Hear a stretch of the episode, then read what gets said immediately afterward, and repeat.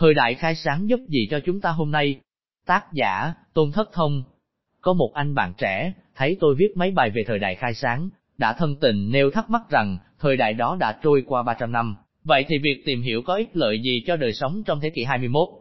Thật là một câu hỏi cực kỳ lý thú tôi chờ đã lâu. Khi các dòng tư tưởng của nền triết học tư sản phương Tây vẫn còn là nội dung cấm kỵ trong chương trình giáo dục trung học và đại học ở Việt Nam, chắc hẳn có rất nhiều bạn trẻ nghĩ như trên, nhưng chưa tiện nói ra. Nhưng sẽ vô cùng lý thú khi các bạn tìm thấy câu trả lời theo phong thái trưởng thành mà triết gia khai sáng Immanuel Kant đề nghị, đi tìm sự thật mà không cần ai sắp đặt dùm, cũng không cần ai kèm cặp định hướng.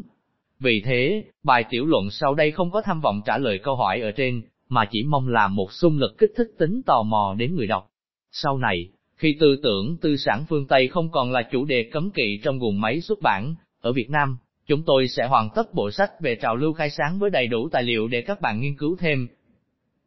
Không có một thời đại nào trong lịch sử tư tưởng loài người cho đến hôm nay lại mang tính thời sự, đồng thời gây ra nhiều giải thích khác nhau như thời đại khai sáng. Nhiều người xem tư tưởng của thời đại đó là lời giải vạn năng để phát triển mọi xã hội, trong mọi thời kỳ.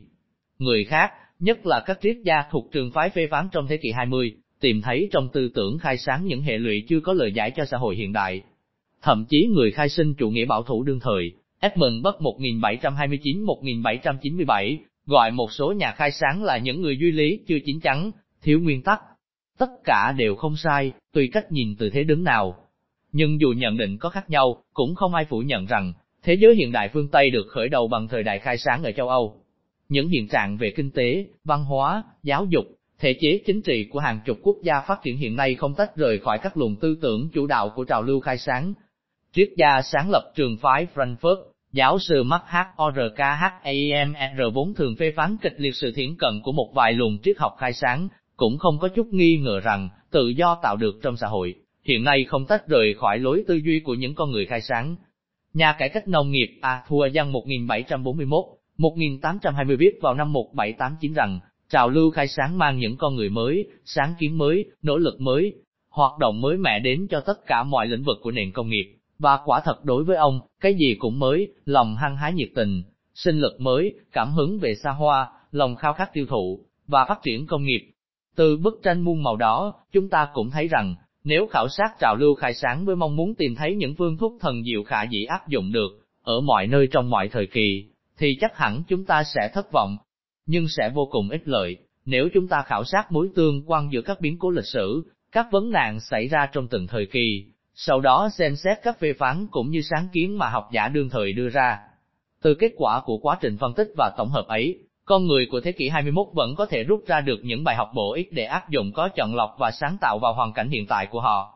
Đặc biệt với kinh nghiệm lịch sử đã được kiểm chứng qua trào lưu khai sáng, chúng ta có thể rút tỉa được những vấn đề có tính nguyên lý để giải quyết các vấn nạn của thời đại chúng ta đang sống. Montesquieu 1689-1755 chẳng hạn, ông không hề đề nghị một chế độ tổng thống với lưỡng viện lưỡng đảng như thể chế chính trị Hoa Kỳ, cũng chưa từng đề cập đến một chế độ dân chủ đại nghị liên bang đứng đầu bởi thủ tướng như mô hình đất hiện nay, nhưng nguyên tắc tam quyền phân lập mà ông lý giải trong tác phẩm kinh điển về tinh thần luật pháp, xuất bản năm 1748 là nguyên lý có sức mạnh vô song trong thể chế chính trị với cơ cấu nhà nước tương đối khác nhau của các nước nói trên. Về khía cạnh này, Montesquieu đã thấy trước cách đây 250 năm rằng khi con người có quyền lực trong tay, họ luôn luôn bị thôi thúc đến việc lạm dụng quyền lực. Cho nên ông có sáng kiến phân quyền để đạt mục đích quan trọng là giới hạn sự lạm dụng quyền lực.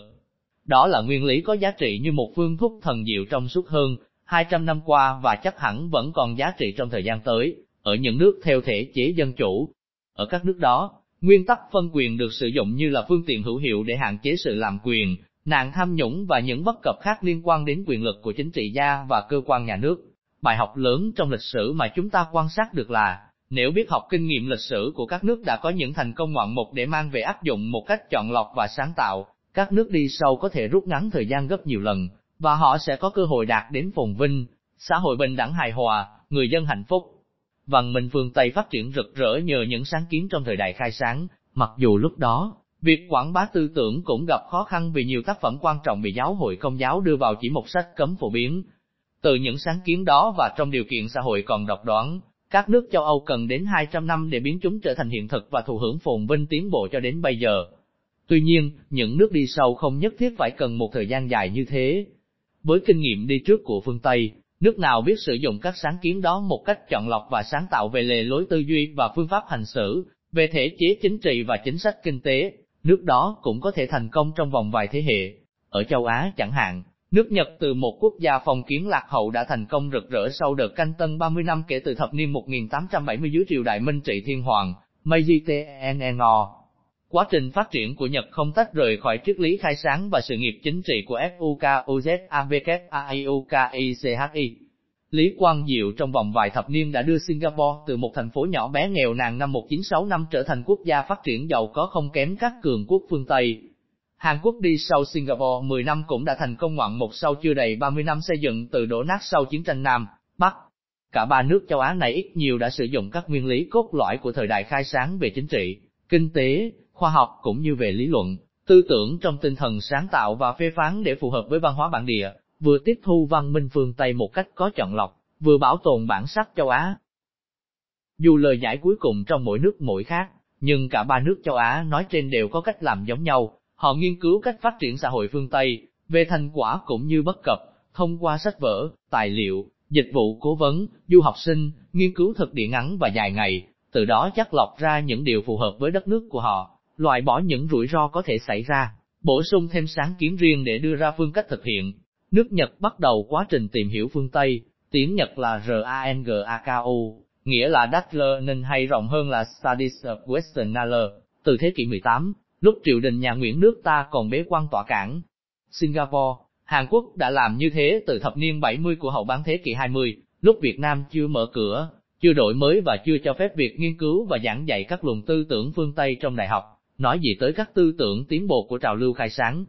Trong các lĩnh vực khoa học, kỹ thuật và kinh tế chúng ta còn thấy nhiều thí dụ điển hình và có lẽ dễ giúp chúng ta thấy rõ mối liên hệ giữa các tiến bộ trong thế kỷ 21 với thời đại khai sáng trong hai thế kỷ 17 và 18. Hầu hết chúng ta đang sống trong hệ thống kinh tế thị trường, nhưng không phải ai cũng biết vị tổ phụ Adam Smith, 1723-1790, là người đầu tiên khám phá cơ chế hoạt động của kinh tế thị trường, là người khái quát hóa lý thuyết về sự tương tác tự do giữa cung và cầu, là người tổng quát hóa phương pháp phân công lao động để áp dụng trong nền sản xuất hàng loạt, là người đầu tiên đòi hỏi tự do thương mại toàn cầu để nâng đều phồn vinh cho mọi quốc gia, kể cả những nơi mà trước đó người dân chưa hề được dự phần vào phồn vinh.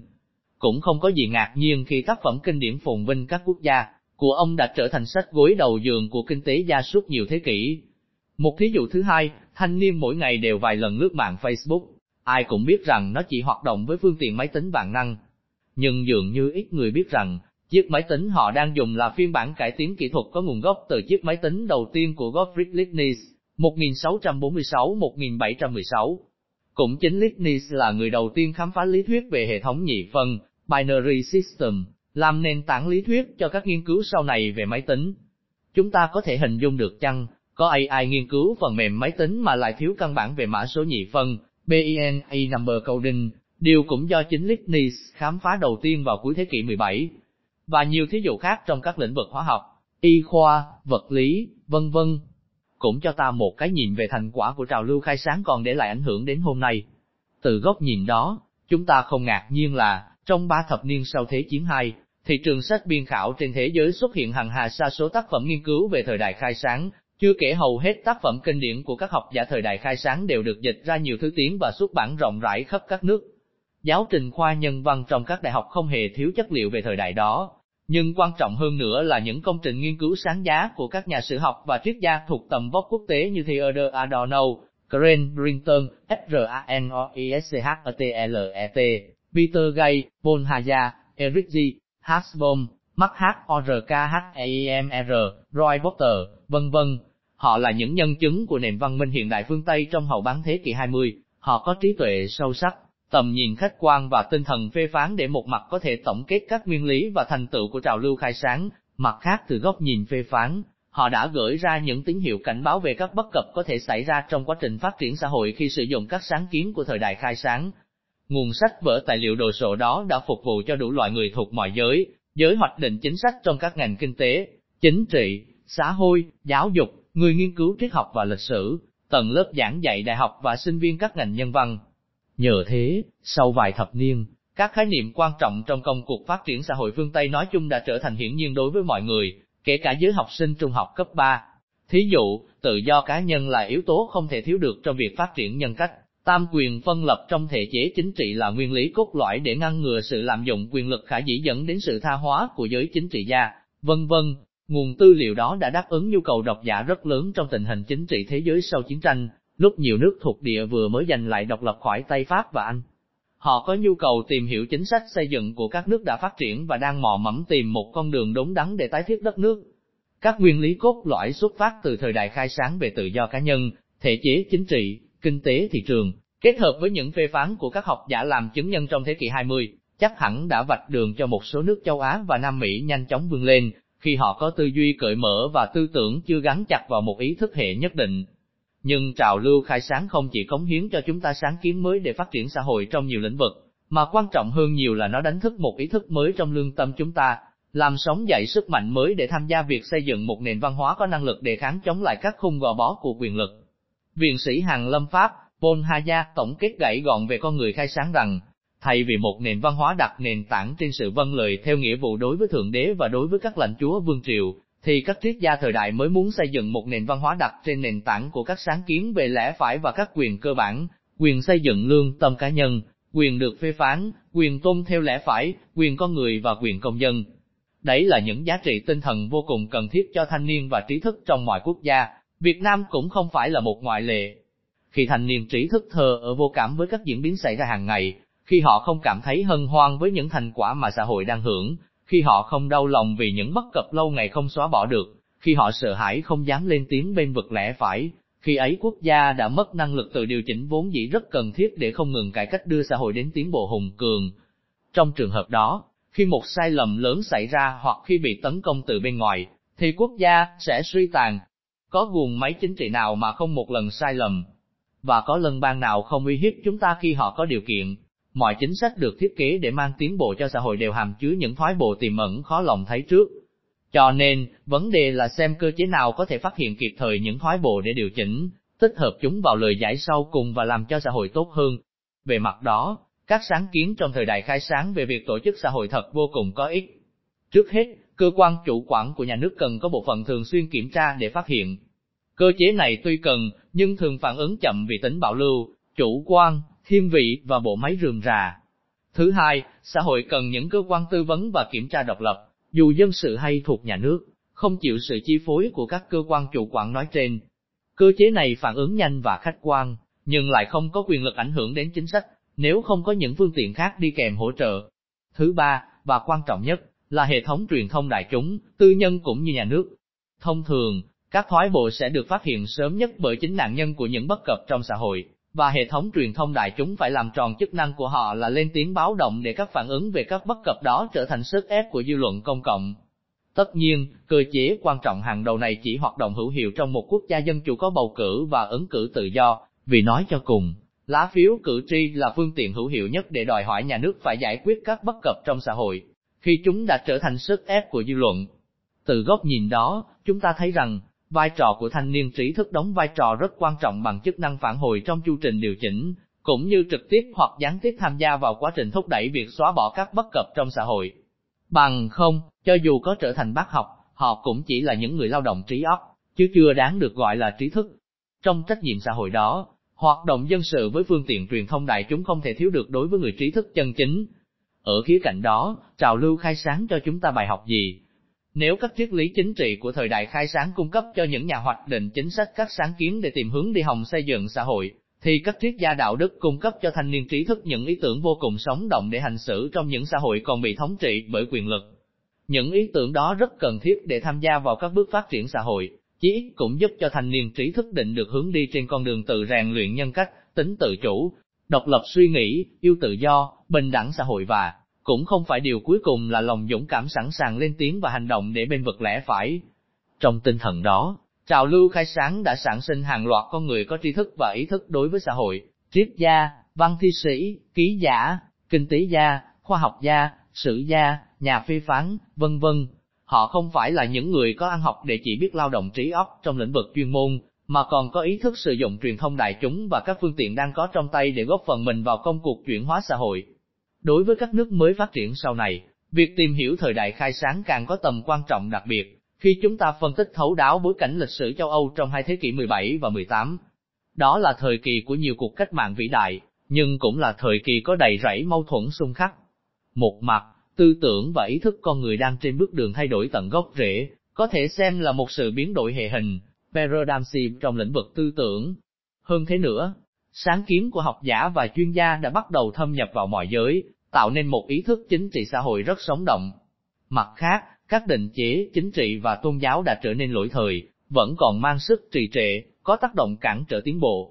Trên bình diện xã hội, đó là mâu thuẫn giữa một bên là lòng khao khát tự do, tính tự chủ và yêu công lý của người dân, bên kia là quyền lực vô biên đòi đám đông vâng lời và thuần phục. Mâu thuẫn gay gắt ấy tưởng chừng không có lối thoát. Thế mà họ vẫn giải quyết được để đưa cả lục địa vươn lên. Lời giải của họ thế nào chắc hẳn là có ích cho các quốc gia khác hôm nay. Theo thống kê của Quỹ tiền tệ quốc tế IMF, có 40 nước giàu nhất với thu nhập đầu người trên 25.000 đô la Mỹ mỗi năm, trong đó có 16 nước ở ngoài châu Âu. Ngoại trừ 4 nước Macau, Qatar, Kuwait và Bahrain là khó xếp vào thể chế chính trị cụ thể nào, còn lại tất cả các nước khác đều có thể chế chính trị dân chủ đại nghị, tam quyền phân lập. Dựa vào tinh thần của thời đại khai sáng mà tư tưởng đại diện là John Locke và Montesquieu. Điều này có thể cho ta tạm kết luận rằng, những sáng kiến về tự do, dân chủ, định chế chính trị, công bằng xã hội xuất phát từ triết lý chính trị khai sáng là những yếu tố quyết định làm cho các nước nói trên phát triển con người và trên cơ sở đó, phát triển xã hội về mọi mặt. Thêm một vấn đề rất lý thú cho thanh niên trí thức, khi tìm hiểu bối cảnh lịch sử của thời đại khai sáng, chắc hẳn các bạn sẽ đặt một câu hỏi. Từ đâu họ có đủ trí tuệ và ý chí vượt qua mọi khó khăn của hai thế kỷ 17-18 để đưa cả lục địa vươn lên hàng đầu thế giới? Có phải châu Âu đã giàu có từ hai thế kỷ đó? Không. Ở đầu thế kỷ 17, họ còn rất nghèo, chỉ mới ở giai đoạn ăn đủ no, mặc vừa đủ ấm, y phục chưa đẹp nhưng lòng khao khát tri thức thì vô biên và tri thức khoa học của họ chính là nền tảng tạo nên phồn vinh mà chúng ta có hôm nay. Có phải đất nước của họ đã là dân chủ tự do? Không. Đến gần cuối thế kỷ 18, tất cả các quốc gia trên lục địa đều duy trì chế độ phong kiến áp bức, nhưng học giả vẫn tự thành lập những diễn đàn tư nhân để bàn luận về tự do và biến những giấc mơ dân chủ thành hiện thực trong vòng một thế kỷ sau đó. Có phải họ đã có những quyền tự do căn bản, chẳng hạn như tự do ngôn luận? Không. Cho đến đầu thế kỷ 19, sách vở nào không phù hợp với vương triều hoặc giáo hội đều bị cấm phổ biến, chẳng hạn các tác phẩm của Descartes, Galilei, Bacon, Kant. Tuy thế, sách vở khai sáng vẫn bằng nhiều cách được lan truyền. Ý thức hành động và lòng dũng cảm của họ đã làm cho hơn 3/4 nhân loại hôm nay hưởng được các quyền tự do căn bản của con người. Trên đây là một số gợi ý ban đầu. Một số khía cạnh trong công cuộc chuyển hóa văn hóa xã hội đành phải gác lại, như cấu trúc đại gia đình đã thay đổi, quyền lực cha mẹ lên con cái cũng như quyền lực của người chồng lên vợ từng bước giảm xuống, phụ nữ có nhiều tự do hơn trong việc chọn lựa bạn đường. Cách nhìn và lối giáo dục trẻ em bắt đầu được đặt lên bàn mổ của ngành sư phạm, nhất là từ lúc Rousseau xuất bản tiểu thuyết giáo dục Émile năm 1762, vai trò của văn thi sĩ ngày càng quan trọng trong việc tự đào luyện nhân cách, nông dân và công nhân tầng thấp bắt đầu tự tin hơn trong quan hệ xã hội vẫn còn phân hóa giai cấp v.v. Để tạm chấm dứt bài tiểu luận này, xin trích dẫn một nhận xét ngắn gọn nhưng có ý nghĩa về thời đại khai sáng, thế giới cần được cai trị bởi lý trí và phẩm hạnh để con người có thể sống tự do và hạnh phúc. Giấc mơ này không có gì mới, nhưng hình thái mà nó tự diễn đạt và phong thái dấn thân mà nó xuất hiện đã làm cho thời đại khai sáng vượt hẳn lên trên mọi kỷ nguyên khác. Thuật ngữ khai sáng tự nó đã là thước đo của tính hiện đại,